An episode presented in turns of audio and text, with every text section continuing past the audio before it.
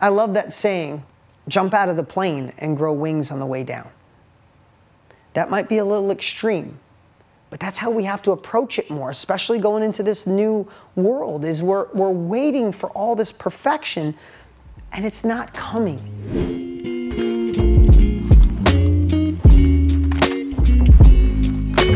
One of the lowest uh, form of thinking in the world is perfection.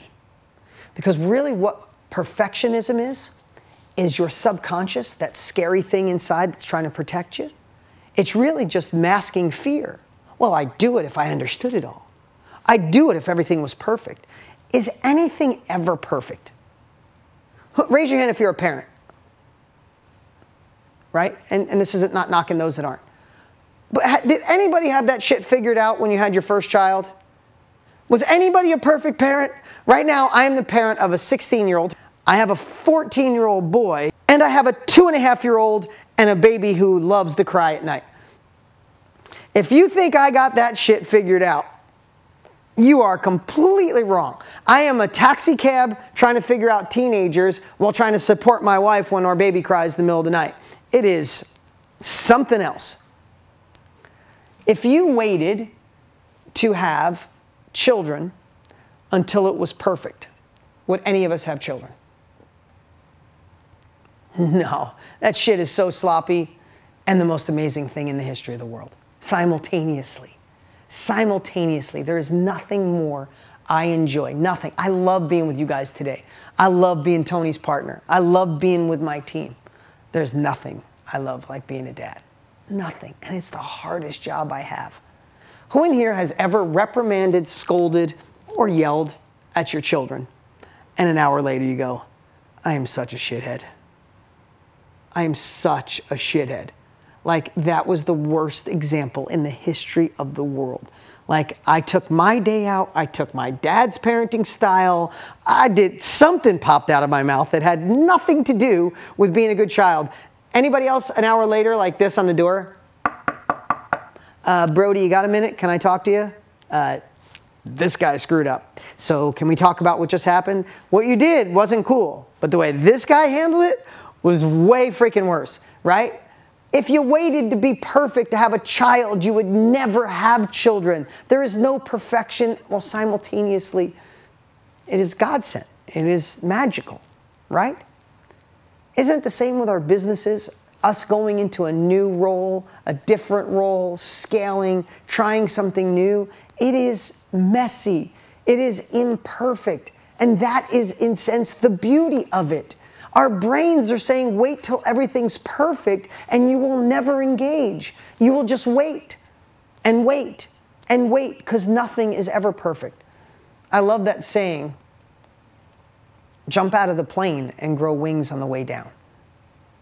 That might be a little extreme, but that's how we have to approach it more, especially going into this new world is we're, we're waiting for all this perfection and it's not coming. So, what if we fell in love with this sloppy achievement? What if we just fell in love with action, not perfection? What if we fell in love with, and if you know, I talk about it in Mastermind, right? Of just being a better version of ourselves tomorrow than we were yesterday?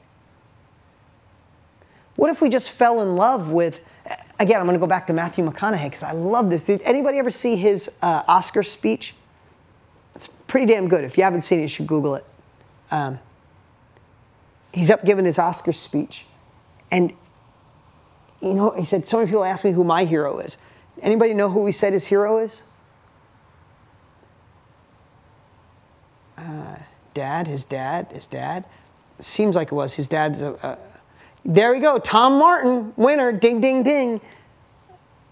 He said his hero is him in 10 years. How cool is that? How deep of a thinker is that guy? My hero is me in 10 years as long as I take that uncomfortable action, as long as I forge forward, as long as I'm more afraid of not doing than doing. As long as I change those stories, I take uncomfortable action, I try new shit. You think about what he did. He, he literally, if you read his book, he was a lawyer, going to school to be a lawyer, and one day something changed. He took the uncomfortable action, have to call his dad and say, Sorry, I want to be in film. And then he did romantic comedies. He was the most sought after in romantic comedies. Remember when he just did romantic comedy after romantic comedy? And then one day he said, Man, this is not who I want to be. And he stopped. And his manager said, You say no to work in Hollywood. You'll go ice cold. You'll never come back. He's like, Good. Then that's what I'm doing. He made a decision. He was afraid of the not knowing what it would be like to do something different than a romantic comedy. Two years it went dry. Two years in, his manager said, You ready to go back to romantic comedy? He said, No. Told wanted to do something deeper. His next role won him an Oscar. His next role won him an Oscar. It's legendary. Only one Oscar a year. Think about that. Where do we have to take uncomfortable action? Where do we have to stop thinking about perfection? Where do we have to start evolving towards more uncomfortable action, to just be a better version of ourselves, to tell ourselves a different story, to be more afraid of the unknown or the undoing than the doing.